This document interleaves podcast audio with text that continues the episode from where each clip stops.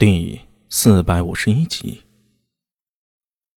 三佛主，刚才你念那首《天地为炉》，颇为不俗，不知还有没有类似《秋风词》的诗作呀？巫女学子转头向苏大为问道：“呃，是啊。”苏大为尴尬的笑了笑，忽然记起一首：“哦。”我好像知道有一首。他清了清嗓子，向看着自己，眼神中透露着一丝期待的巫女学子说道：“飞光飞光，劝儿一杯酒。吾不识青天狗，皇帝后，唯见月寒日暖，乃见人寿。时雄则肥，时蛙则瘦。神君何在？”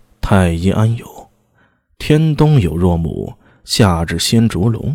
吾将斩龙族，绝龙肉，使之朝不得回，夜不得伏。自然老者不死，少者不哭。何为伏黄金，吞白玉？谁似任公子？云中骑碧驴。刘彻茂林多智骨，银振资官废鲍鱼。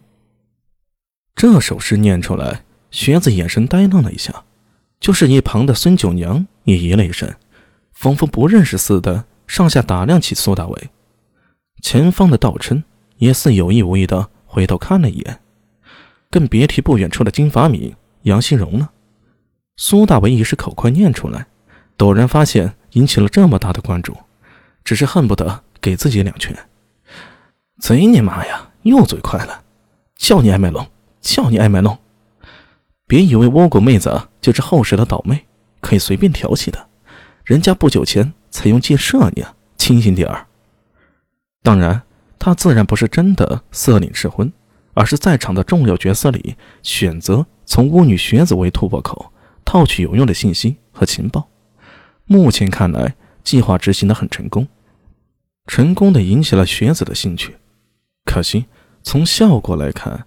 也连带的引起了其他人的兴趣，这对苏大为冒充菜盲的身份是不利的。也罢，世间安得双全法？要是一直无法破局，只怕就要进入蓝池了。话说太史局那些人到底有没有后手准备啊？安文生他们跟上来没有？苏大为腹诽不已。三府主平时没看出来呀，你居然有这样的文采，这是分外应景。孙九娘抚掌赞道：“ 秦始皇、汉武帝这些绝代雄主都曾来过兰池，想求长生，却被你一首诗全写进去了。”“呃呃，这诗不是我写的。”苏大为忙摇头否认。刚才念的诗啊，是他能记住不多的古诗之一，但实际上写诗那位诗人，大唐诗鬼李贺还没出生呢。请问三府主，这首诗叫什么名字呀？巫女学子问道。哦，叫苦咒短。呵呵。孙九娘在一旁冷笑两声，还说不是你做的诗呢，连名字都知道。为啥知道名字啊？就是我做的。你看我全身上下哪里像写得出诗的人呢？苏大为两眼懵了。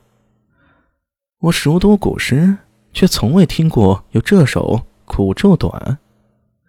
孙九娘向他双手合十道：“三府主大才，妾身拜服。”呃，事情怎么变成这个样子了？算了，老子闭嘴总算行了吧？说多错多啊！苏大为不想再讲话了。